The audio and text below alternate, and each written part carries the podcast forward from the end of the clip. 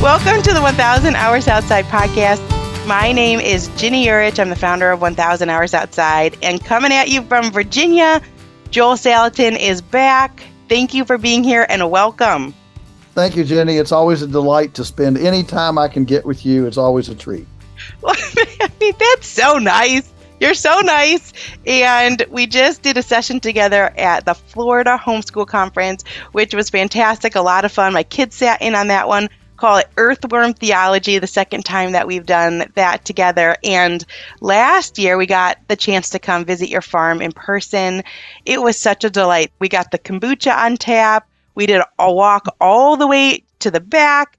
I don't know if it was the very back, but it was like we were up on this hill in the blue skies and my kids were singing the sound of music. It was very idyllic. It was beautiful. So it's just been truly an honor.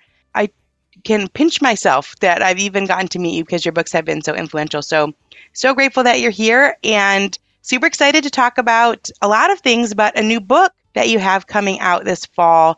Can you tell us about it? Uh, yeah, I can. Um, hopefully, it'll be available you know, certainly before October. They're telling me sometime in early September, but I'm always a little bit scared of promises. Mm-hmm. Lots of things can happen in the printing process. So I had one printed, and they sent they sent the, the that's called the the blues. That's the like the this is exactly the way it's going to be. They print one and send it to you. And it was it was print half of it was upside down. So you know you can't make this stuff up. You know, it, it I mean it's humans, right? And and right. we can have error. Fortunately, it doesn't happen very often, but uh, but once in a while things happen. So the new book, Ginny, is I do have a cover right here. It's Homestead Tsunami. Homestead Tsunami, good for country critters and kids. And um, those who follow me at all know that a couple of years ago I wrote Polyface Micro about scaling down to homestead level our livestock systems. And so that was very much a how to, very practical how to. But since then, the last couple of years, I've just got this. I, I do a lot of podcasts, Ginny. I do, I don't know what, five or six a week, it seems like. Wow. And many of them, of course, are urban based. And people are uh, there's a lot of tension in our society right now. Uh, people who are thinking intentionally have a lot of concerns about where the country's headed, where our mm. cities are headed, especially uh, with, yeah. with crime, shoplifting, um, you know, defund the police.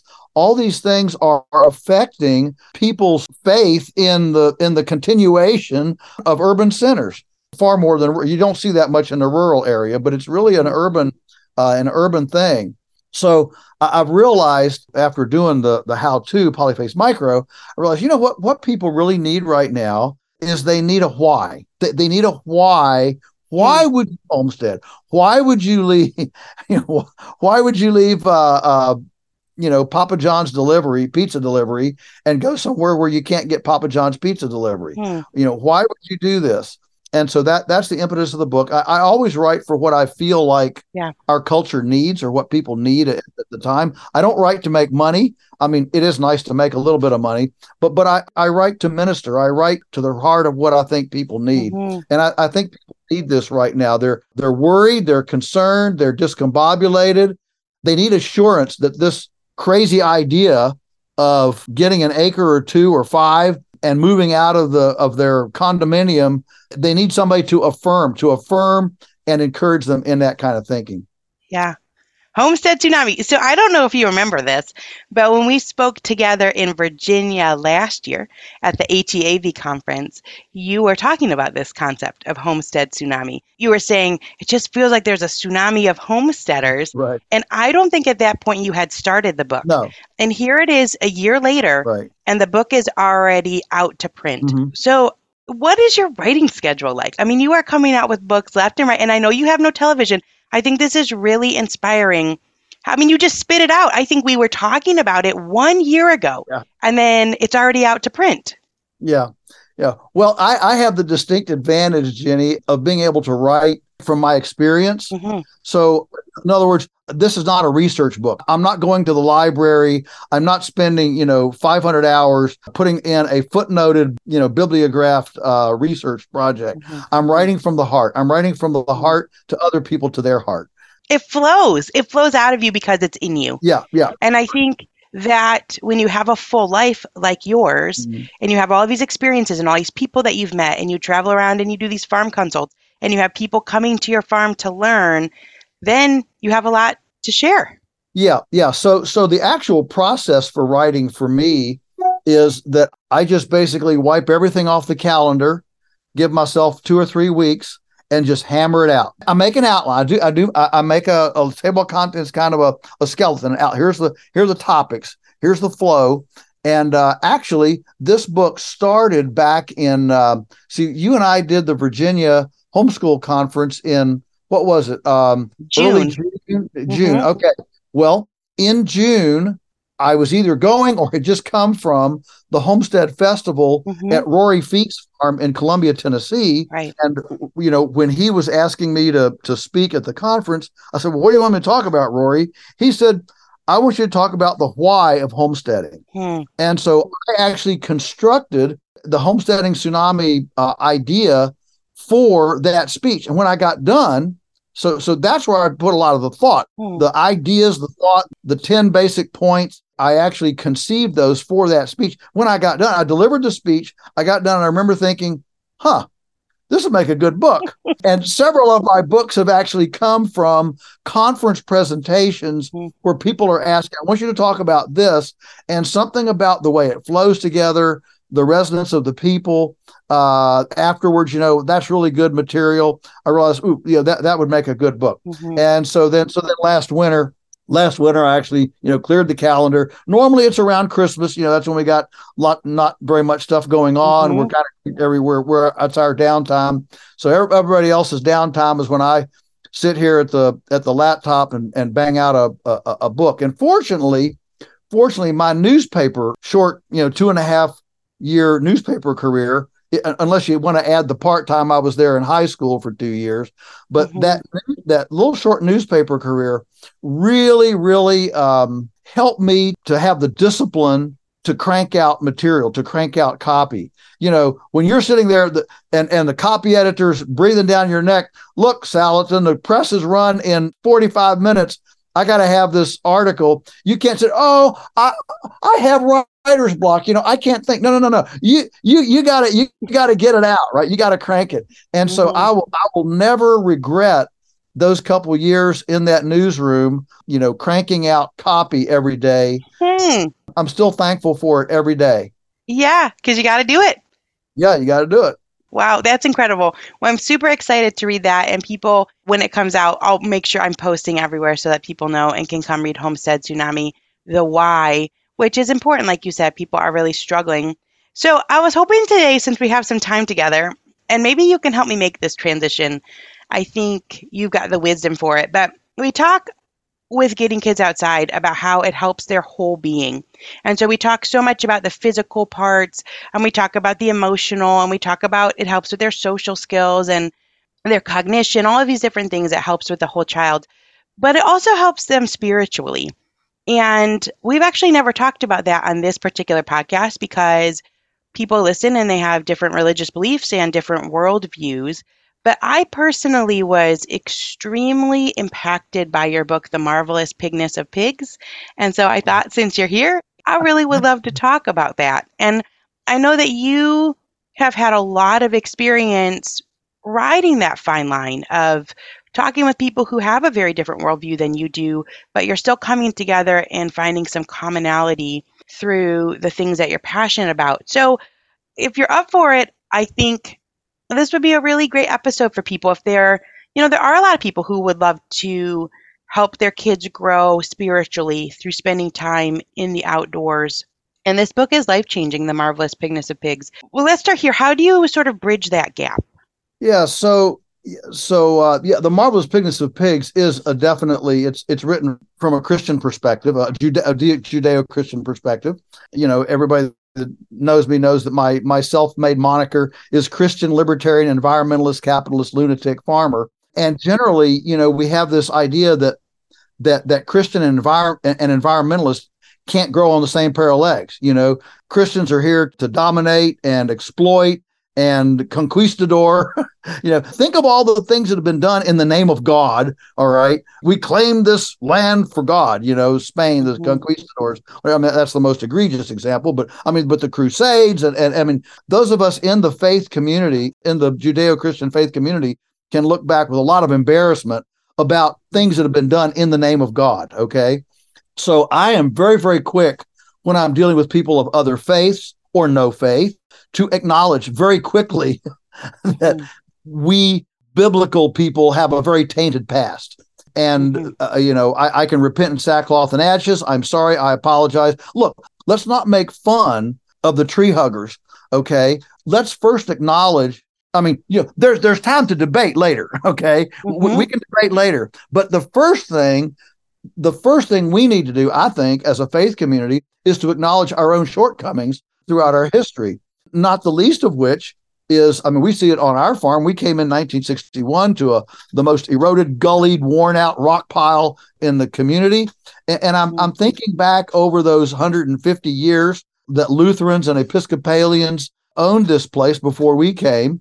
I don't have anything against Lutheran and Episcopalians. I just know that they were Germans and the local churches right here tend to be Lutheran and, and Episcopalian, primarily German Lutheran. Okay. And I'm thinking, okay, so these guys no doubt put money in the offering plate. They probably supported missionaries. They probably did all sorts of things. And they were doing this charitable giving on the back of destroying their ecology. Mm-hmm. How does that work? And then when you realize that God owns everything mm-hmm. and it's all His, I'm saying, you know, if it were mine, if I were God, okay, and this were mine and I had made it all, would I really be happy with a dead zone the size of Rhode Island in the Gulf of Mexico? Mm-hmm. Would I really be happy with infertile frogs, with three-legged salamanders? Mm-hmm. For me, I'll give you one one really uh, a special story where kind of my epiphany developed over this mm-hmm. was I was speaking at UC Berkeley doing a seminar on environmental farming, ecological farming. Had a you know room full of grad students, I don't know, two or three hundred in the room, it was packed. It was wonderful. And I, I don't wear my faith on my sleeve, but I'm not ashamed of it either. And so mm-hmm. I did my normal creation and, you know, sanctity of life. You know, life's important. God owns it all. To UC Berkeley. Now, if you know UC Berkeley, I mean, that is like the hotbed of, let, us just be very charitable and say questioning faith. Okay. Mm-hmm. So here I was in, in this place and, and, did this thing. And I got done and I got a standing ovation. Mm. And um, we got done. Uh, it, by that time, it was dark. It was an evening lecture. And the two professors that invited me took me out for ice cream. People who know me know that I have this fetish about ice cream. So we went out for ice cream, but but we got outside the building and we got in a street corner and immediately they kind of stopped me on the sidewalk, you know, confronted me and they said, uh, "We have a confession to make." Now, oh, this is interesting. You know, hmm. confessions that conjures up all sorts of things. I said, "Wow, what's the deal?" They said, "Look, We've been here for 20 years. During the Vietnam years, when Berkeley launched the, the Vietnam protests, mm-hmm. the students there developed a hissing. So when lecturers would come that they said something they disagreed with, they would hiss. You know, I mean, this is very professional, very academic. Prof- you know, this is very mm-hmm. uh, decorum. Okay, uh, I'm being totally satirical, but anyway, they developed this, and they said we've been here 20 years. Ready for this, Ginny? We've been here 20 years. We have never never heard a lecture use the word God reverently. Now, if you want to swear, that's fine. But to use the name, the word God reverently and not be hissed. You're the first speaker who's ever been here wow. who said God and the student didn't hiss at them. 20 years. Yeah, 20 years. And it struck me maybe and uh, trust me, I'm not trying to build myself up here. I'm, I'm trying to make an explanation to the faith community. Mm-hmm. Maybe this was the first time that these students had encountered a Christian, a person of faith, who was actually struggling, trying to to be a steward, trying to honor and respect God's stuff and not just exploit it and mine it and use it up as fast as could be and make fun of people who did care about the birds and the bees and the soil. Mm-hmm. And that really struck me that night. I, I, it just hit me in the in the face that idea. And what it made me think was, my goodness, imagine if the faith community actually owned environmental stewardship mm. we can call it creation stewardship what what if we owned that narrative because we are stewarding it as a worshipful element toward the creator rather mm-hmm. than giving that may I say moral high ground off to creation worshipers who worship it in and of itself without a divine being who made it. Yeah. So anyway, that that's where I'm coming from and I think that's how you bridge it. And Yeah. I think those of us in the faith community, you know, acknowledge where we are and acknowledged our responsibilities in this space, we would develop an emotional equity with a lot of people that currently despise us. Uh, Mhm. we don't have any problem going to a Sanctity of Life rally and then stopping off for lunch at Chick fil A of factory farming. I can tell you, uh, being all over the world with various people, I can tell you that for the, the environmentalist, the hypocrisy Hmm. between a Sanctity of Life person and going to Chick fil A, which dishonors the chicken, that is as hypocritical as we view a person who's willing to chain themselves to a tree to save a tree and then doesn't have any care at all about ripping babies out of the womb up Mhm. until the day of birth we view that as as unspeakably whatever um inconsistent hypocritical whatever uh we are guilty of the same thing we i mean collectively as a faith Mhm. community we're guilty of the same thing you know from their end Mhm. so let's let let's get ourselves fixed before we start pointing fingers at everybody else Mhm. It's really eye opening and very thought provoking. So this book, The Marvelous Pigness of Pigs, like you said, is is one that comes from Judeo Christian faith perspective. It's a convicting book. I was telling Josh last night. I read it a while ago and I- and I talk about it everywhere I go. It's one of my favorite books, very life changing for me. And then I read it again just recently, knowing that I was going to be talking to you. I was like, I need to read this book every year. I need to scroll back through because it is actually very convicting in the ways that you're talking about, which is that so often we don't think about these things at all. Mm. And you bring up styrofoam plates at the church potluck, and you bring up Doritos and Happy Meals and GMOs, and what are we feeding our kids? So, can we start there? Can we start with what we're feeding our kids? Was this speaking to myself? I mean, I, I read the book. It's a reminder, and maybe we need those reminders a lot that that actually really matters. Like what we're feeding our kids really matters. yeah well well uh yeah we do we do need reminders and, and Mhm. before anybody you know switches this off because boy she's got a you know she's got a, a cultist on here i'm quick to say i'm i'm 80 20 okay and i think i say that in the book 80 20 Mhm. uh, a- a- 80% right 20% not right that gives you a little bit of forgiveness that you can go to your you know go to your uh, niece's birthday party and pig out on junk cake and ice cream and have a good time and don't be a bore Mhm. uh, so, so you know the the, the 80-20 thing. So the, the, the question is: Is the menu in front of me? Here's here's the sound bite, Ginny. Is what I'm sitting down to eat at my table? Is that menu consistent with what I believe in the pew? And obviously, a lot of churches don't have pews anymore. But is my menu consistent with the pew? All right. So if if what I say in the pew is, uh, let's just take the golden rule. You know, do unto others as you would want them to do unto you Mhm. the good neighbor, right? Yep. Um, is it being neighborly to pollute the groundwater, to stink up the neighborhood with a factory farm? Hmm. Um, it- you know, is that how I would want to be treated? And so you you start into these things. Another way to look at it, I, I think, is if you look at look at what you're eating and kind of squint your eyes and ima- use your imagination to kind of look through it. What's on the other side of that food? Hmm. What's on the other side of it?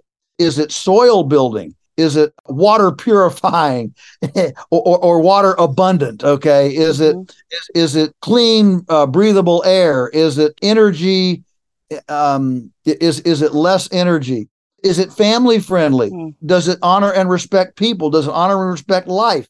Was the chicken able to express its chickenness as a being? Mhm. Did it encourage earthworms or did it kill earthworms? So all of that comes through the, the production, the protocols, the processing, the distribute, all of this Mhm. uh, comes through. And so the, the question is, as I'm squinting, imagining, looking through what I'm eating, is that a world, first of all, that I would want my children to live in?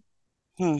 But even more importantly, is that God's plan A for his world? Is that what God's desire would be for the world. And, you know, this doesn't have to just be Judeo Christian. I mean, almost any religion would uh, agree that we should respect the pigness of the pigs, that we should, mm-hmm. you know, uh, not stink up the neighborhood, that we should not pollute the water. I don't know any religion that would say we ought to pollute the water, erode the soil, and kill earthworms. I, I don't know any religion that says this is this is actually pretty broad. I'm mm-hmm. because I'm coming at it from a biblical perspective. I write from the biblical perspective, but the same overall basic arguments could be made, I think, from almost any religious perspective. And while we're on that, I think, uh, Ginny, uh, uh, when when you talk about the spiritual element of children being outside, to me, one of the most valuable things is being immersed for many hours of your life, if not day, but being immersed, let's just say, immersed routinely in things that are bigger than me that I didn't make, that I didn't do. Mm-hmm. When you think about being in the house and even being in a very urban setting, our life is pretty much wrapped up or it being immersed in things that people did roads, traffic lights, cars, mm. houses, air conditioning, right? TV screens, whatever. It's all being immersed in what people did. Mm-hmm.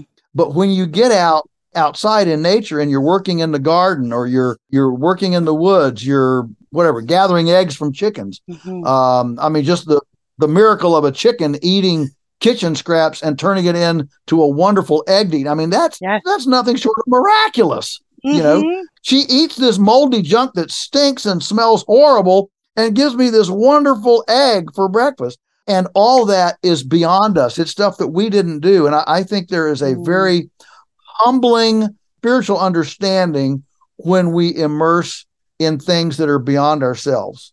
Mm-hmm. And there's something about taking those scraps out to the chickens we didn't grow up farming, but it's it's in our family. It's probably in a lot of people's families. And I just remember the this is recent for us, you know, three four years, and the first time that right. we took out kitchen scraps to chickens, and they're so excited. yeah. Here you are, you're taking your scraps, like you said, your bread that's gone slightly moldy, your the rinds of your watermelons, and you're taking it out, and they just come running for it, yeah. and th- that does something for your soul. It, it, it, does, and you know, Ginny, a lot of times, many of us, um, uh, you know, I'm not a psychologist or a psychiatrist, but boy, oh boy, how many of us have tried to do do the right thing for somebody, to somebody, with somebody, and we were misperceived. It was not viewed appreciatively. We we ended up, oh man, I mean, I, I, I had no idea that it was good. That would be that my good intentions would be interpreted that way, mm-hmm. and that's the risk you always have in in, in human relationships. But boy, those chickens. I have never seen a chicken when you bring those kitchen scraps out. I've never seen a chicken stand back in the corner saying, "Huh, well, uh, I ain't I ain't gonna enjoy those today. You know, they all they all come with you know, and and they're all happy.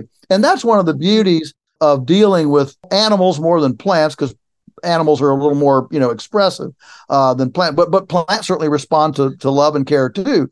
But especially the animals, you know, that unconditional affirmation to us is just incredible. People ask, you know, you just seem like you're always happy. I say, how many people get to make this many beings happy every day? Mm. When I spread compost, and I'm just thinking about the actinomycetes and the mycelium and the earthworms and the azotobacter bacteria, you know, and I'm thinking about all of those those 7 billion beings per handful of earth.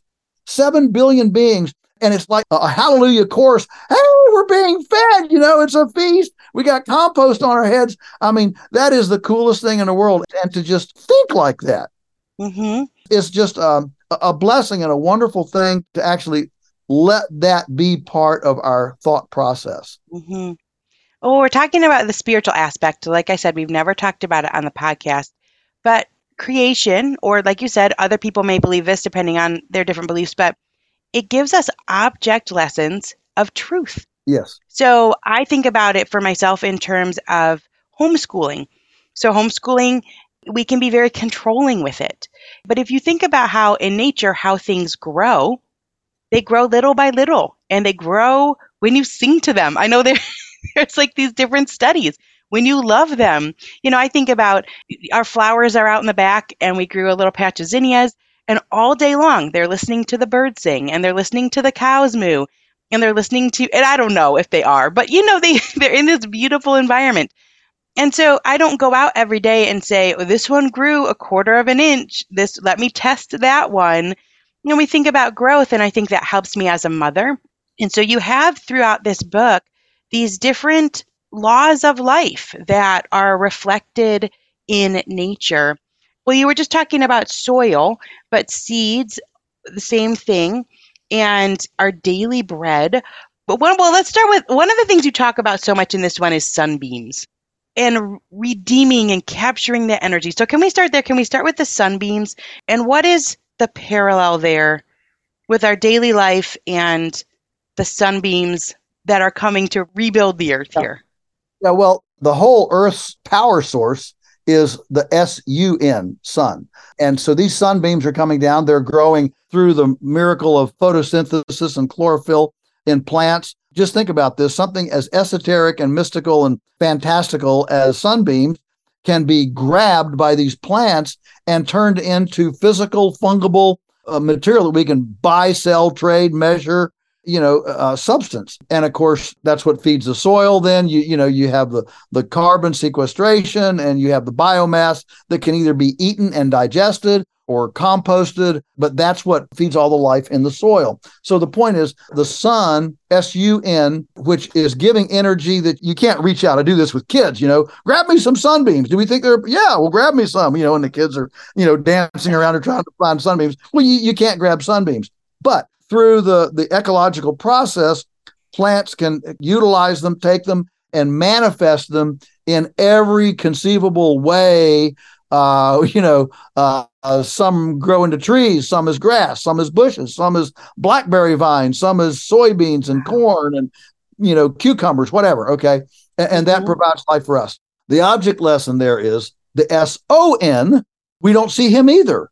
And if you grab, say, give me a piece of Jesus, well, you can't, you know, you, you can't grab that either, right? Um, mm-hmm. But what he does, he empowers us to then grow into a physical manifestation that is useful to our families, to our world, to everything around us, all powered by the S O N. Mm-hmm. And so we turn we turn the invisible into visible acts of grace whatsoever is true, lovely, honest, of a good report, all those fruits of the Spirit, we're bearing fruit as we're powered by the SON, like the plants are bearing fruit as they're powered by the SUN. I just think that the the similarity between the SUN and SON is just too too perfect to let go. It mm-hmm. it's just a perfect object lesson. Yes, and there's so many of them. So it's a great book for parents to read. You see, I see the sun every day as an amazing gift of new wealth. I don't deserve new wealth. Every time I see a sunbeam converted to vegetation, I see new wealth. And then talk about grace, God's grace, you don't deserve it. And so just all of these different object lessons. And one that really has always stuck out to me, and you brought up at the very beginning, is redemption. And God as a redeemer is one of my favorite qualities. I think that we have things happen in our lives that are very hard and very difficult. And the word redemption, to redeem, to make it right, to change it, to maybe be in a spot that was even better than before, that that is so powerful. And you talk about the parallel between the earth and healing the earth and redemption. So can you talk about that one too? Like, I mean, you say you came to your farm in 1961 and it was this barren wasteland and now it is like the sound of music fields and supporting all this life.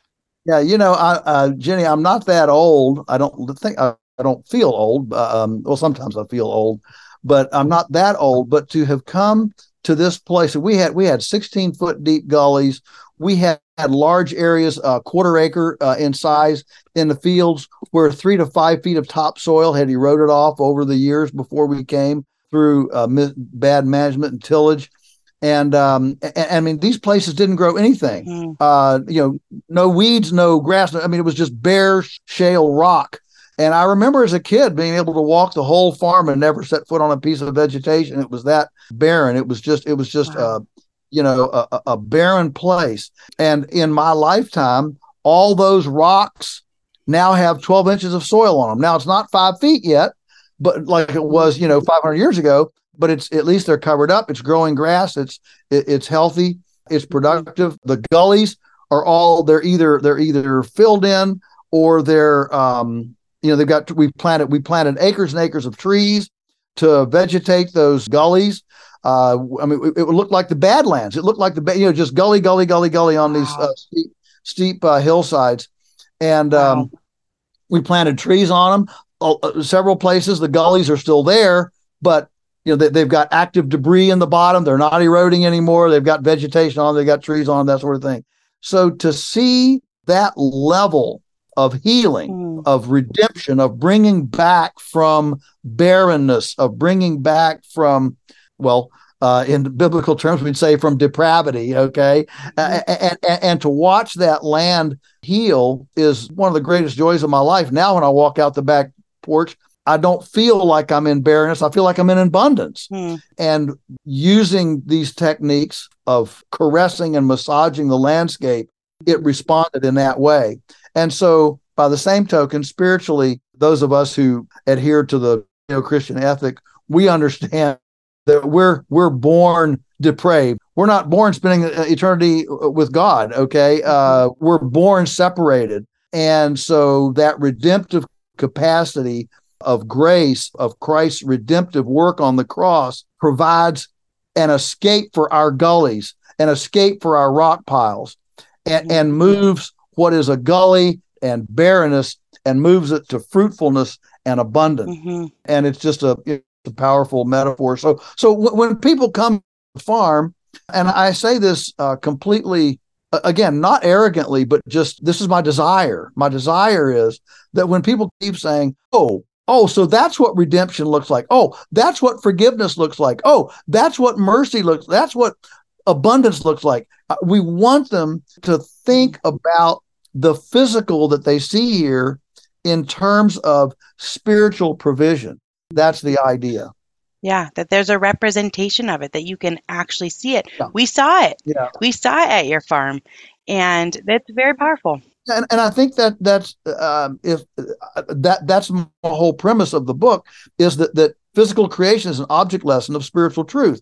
In other words, look, you know, when we say doctrinal things like stewardship, like faithfulness, like love each other, like uh, God is enough. All right. Uh, I mean, all of these kind of spiritual truths, we humans, we need physicality to stuff. You know, uh, I mean, even Jesus said to his disciples, How will people know that you're my disciples? That you love one another.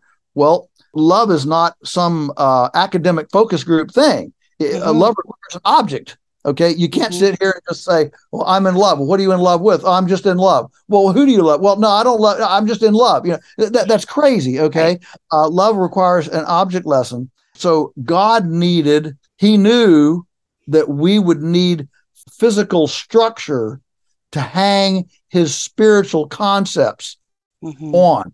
Right. We need something to see to give us an understanding of what we can't see. Mm-hmm. And so in the book, I talk about, for example, the, the family that sits down to the, to, to the pork at the meal and mom says, uh, hey, you know why we're ha- you know uh, why we're eating this pork? And the kids say, well, no. Well, well, remember we went to Farmer John's place last week and we saw how he treats the pigs. We re- how he respects and honors the pigs, and they're they're they smell good and they're enjoyable and it's fun to be around them and all that.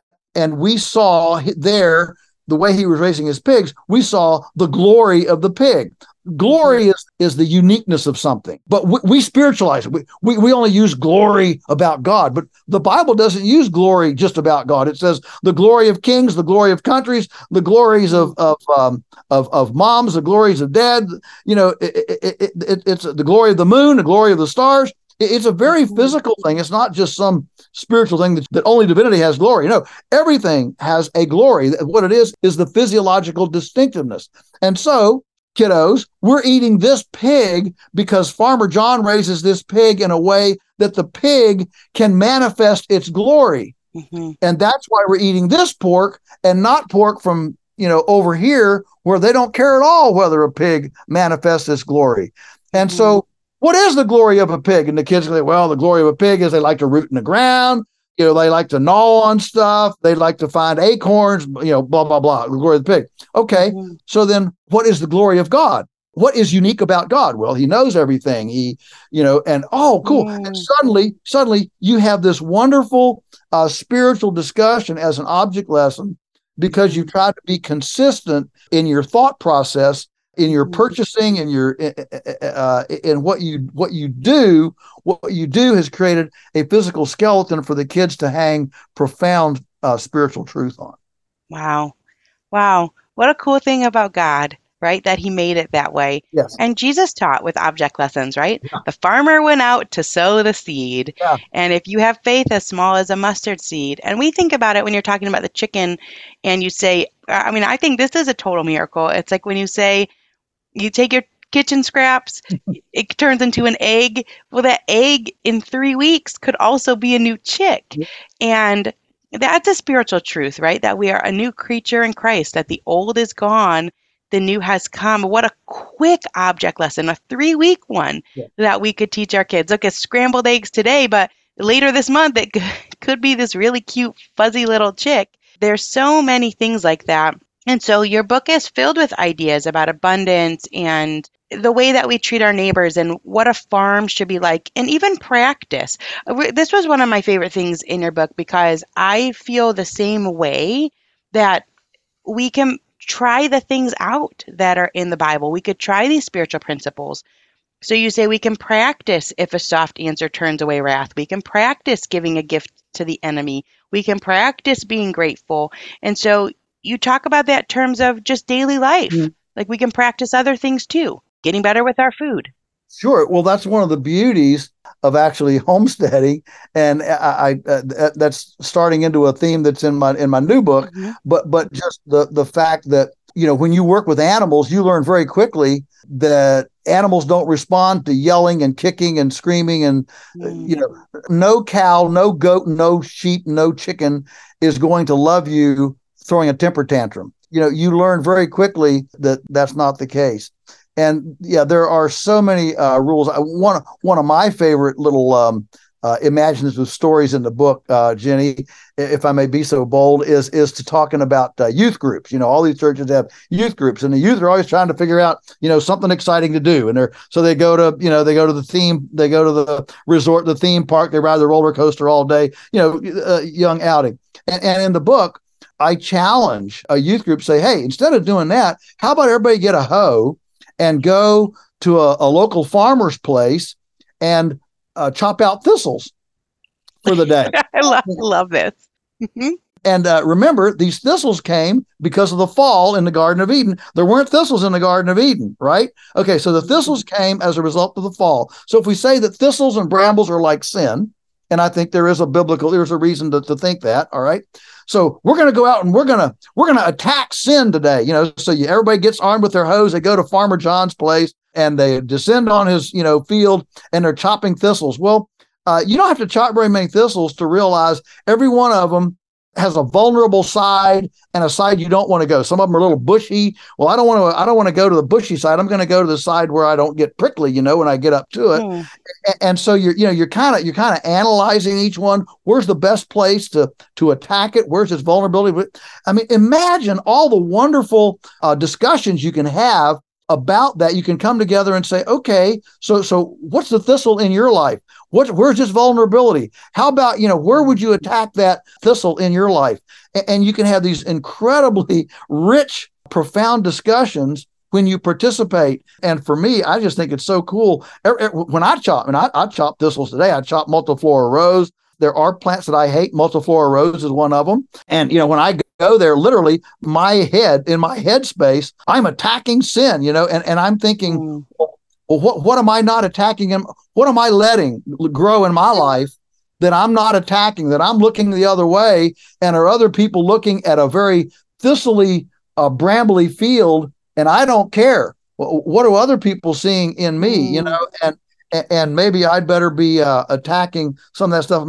It's just wonderful to walk through the day. I mean, I've always said, you know, when uh, Larry Burkett, he's passed away now, uh, but he was the financial guru. And basically, every verse in the Bible, I guess today we would say Dave Ramsey. You know, Dave Ramsey, mm-hmm. basically any verse in the Bible, he can do something financial out of it. And so I think God gifts different people, you know, with a uh, I don't know, a, a, a dedicated different insight. Yeah, with, with, with insight that brings it. And and so for me, for me, I see ecology, environment, and stewardship in, in virtually every verse. And so I'm just thankful that I kind of have that, I don't know, that that it's like that lens. That's what you're looking uh, at through. Yeah, yeah lens. And, and and I, and I can I can bring it to people who are uh, zombified on Netflix and uh, avatars. Mm-hmm. Yeah. Wow. It's it's a really powerful book. Like I said, it's one that changed my life. So just very honored to get a chance to talk to you about it. The marvelous pigness of pigs and we didn't really, really even talk about what exactly a little bit because you talked about the glory, but the pigness of the pigs and the chickenness of the chicken. So people have to read that. It's definitely vocabulary that if other people have read the book, they totally understand and you can come together over that vocabulary. There's a quote in here that says, integrating our lives with plants and animals bathes us in object lessons about responsibility, relationship, faithfulness, expectation, perseverance, diligence, and unconditional love. These are the things that we're not learning at a desk and that our kids are not learning sitting you know with a workbook or things like that. Faithfulness relationship perseverance. And so it's very important i think that as we're with our families and, and teaching and trying to raise whole children that these principles are there and that at least we're thinking about them so can you just give us a little sneak peek of homestead tsunami like i don't know a couple chapter titles or something like that yeah. Okay. So so um uh the to, to lay the groundwork, I, I've written the book to three groups of people.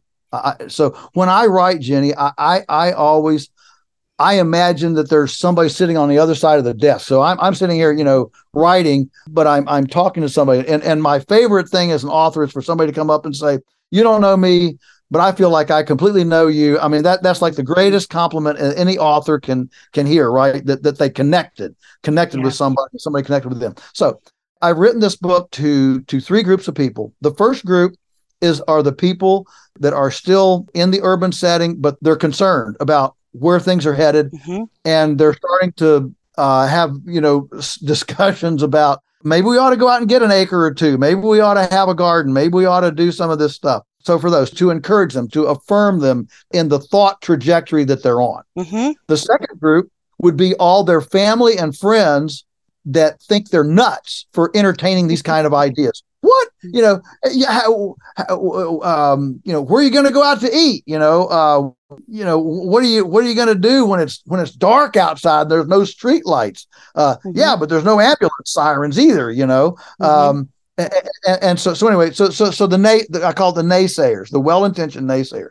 Mm-hmm. So now this they can just hand it to them and say, "Here's why we're thinking what we're thinking." You know that mm-hmm. that's the idea. Mm-hmm. Uh, and then the third group of people, and these are growing, Ginny, every day. The third group of people are the people who did make the jump a year, two year, three years ago. They made the jump. They had all these intentions and fantasies and dreams, and they're a year, two years into it. And guess what? The cow has mastitis. The cucumbers have powdery mildew.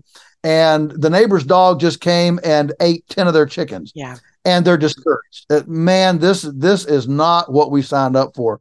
And they need to rediscover their first love. They need to revisit mm-hmm. the why yeah. that brought them to this so that they'll stay with it and, and, and persevere. So those mm-hmm. are the three groups that I'm that I'm writing to. And so, yeah, some of the some of the chapter titles, you know, a couple of them, um, uh, a couple of my favorites. Uh, one is one is about chores and the importance of chores uh, mm-hmm. to the development of a young person, so that they're responsible for something, and also so they can see something really accomplished and defi- and definite. Mm-hmm. You know, uh, self worth. We hear a lot today. Uh, look, Ginny, teen suicide rate. I mean, I just had discussions the other day with a, a lady that was here at the farm. She's a school guidance counselor.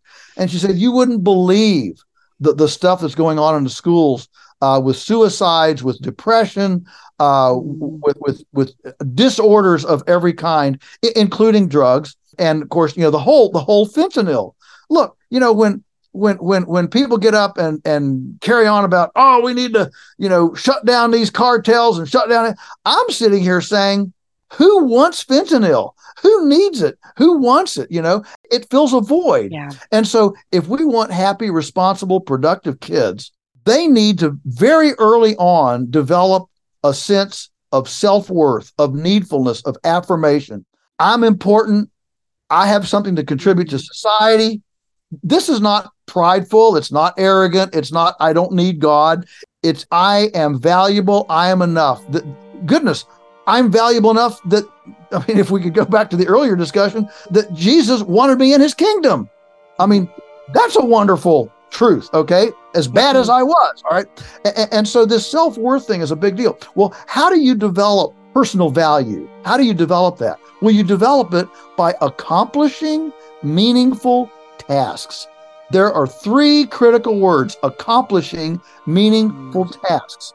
Yeah. Just because you accomplish, if you accomplish a task that's not meaningful, it doesn't give you self worth. Maybe you're the top points getter on whatever, you know, um, Game of Thrones. I don't know. I don't even know what these video games are, but you know, m- maybe maybe you're the kingpin of that. But that doesn't give you self worth. It's not self worth like knowing how to grow a tomato.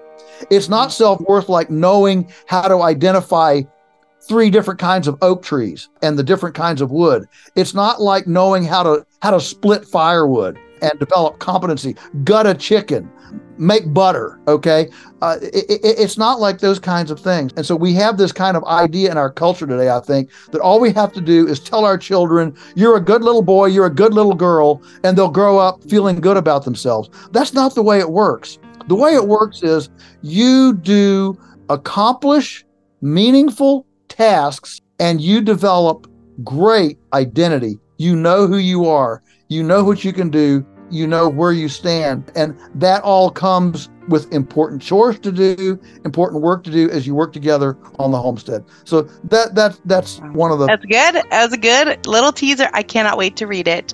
I have so thoroughly enjoyed every book of yours that I've read, and I've read quite a bit of them. Everyone, all different, Mm. but all written in a way that holds your interest. Very impactful. You walk away with life change. Every book I've read of yours, lots to think about. In particular, in this one, like I said, it was a convicting read for me.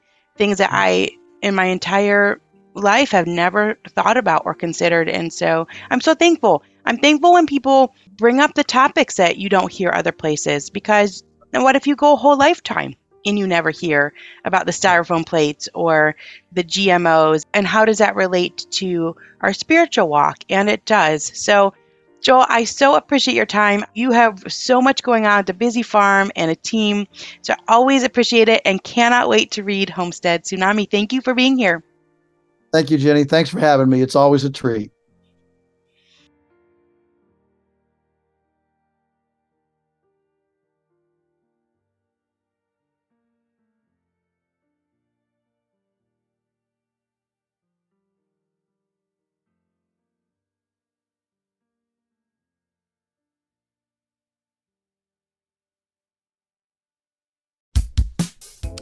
Everybody! It's us, Blair and Molly, your old pals from Toddler Purgatory. Two moms who are also actors, who are also creative beings, who sometimes feel stuck. And this is our new podcast, Unsticking It with Blair and Molly. What happens when your creative spark just seems to disappear? Gone. Poof, bye. See ya. What happens when life gets in the way of your creativity instead of nourishing it? That's what happened to Molly and me. We felt like the thing that drove us creatively stopped working and impending doom had in fact impended. Totally. So we decided to do something about it. And that was steal ideas about getting unstuck from the most creative people we can find. We talked to guests about how to break through the mucky, gluey, sticky wall that can get between you and your creativity. We hear about their journeys, their successes, their challenges, and even their bougie coffee shop orders. Mm-hmm. And we're not just talking Bob Ross type paint on paper artists here, though we talk to them too. We're talking to actors, creative directors, dancers, and people who are working hard to be their best creative selves in a world that can sometimes feel real uncreative. We all have something to teach each other, so let's steal their ideas together. Join us, won't you, as we deep dive into how to unstick ourselves from the life gunk that can get in the way of our creative freedom. Pandemics, school calendars, World events, lack of sleep. Oh, get out of their life gunk. and let's get back to your best creative self. Subscribe to Unsticking It with Blair Molly. You're not going to want to miss an episode. Unsticking It with Blair Molly because sometimes life sucks. Unstick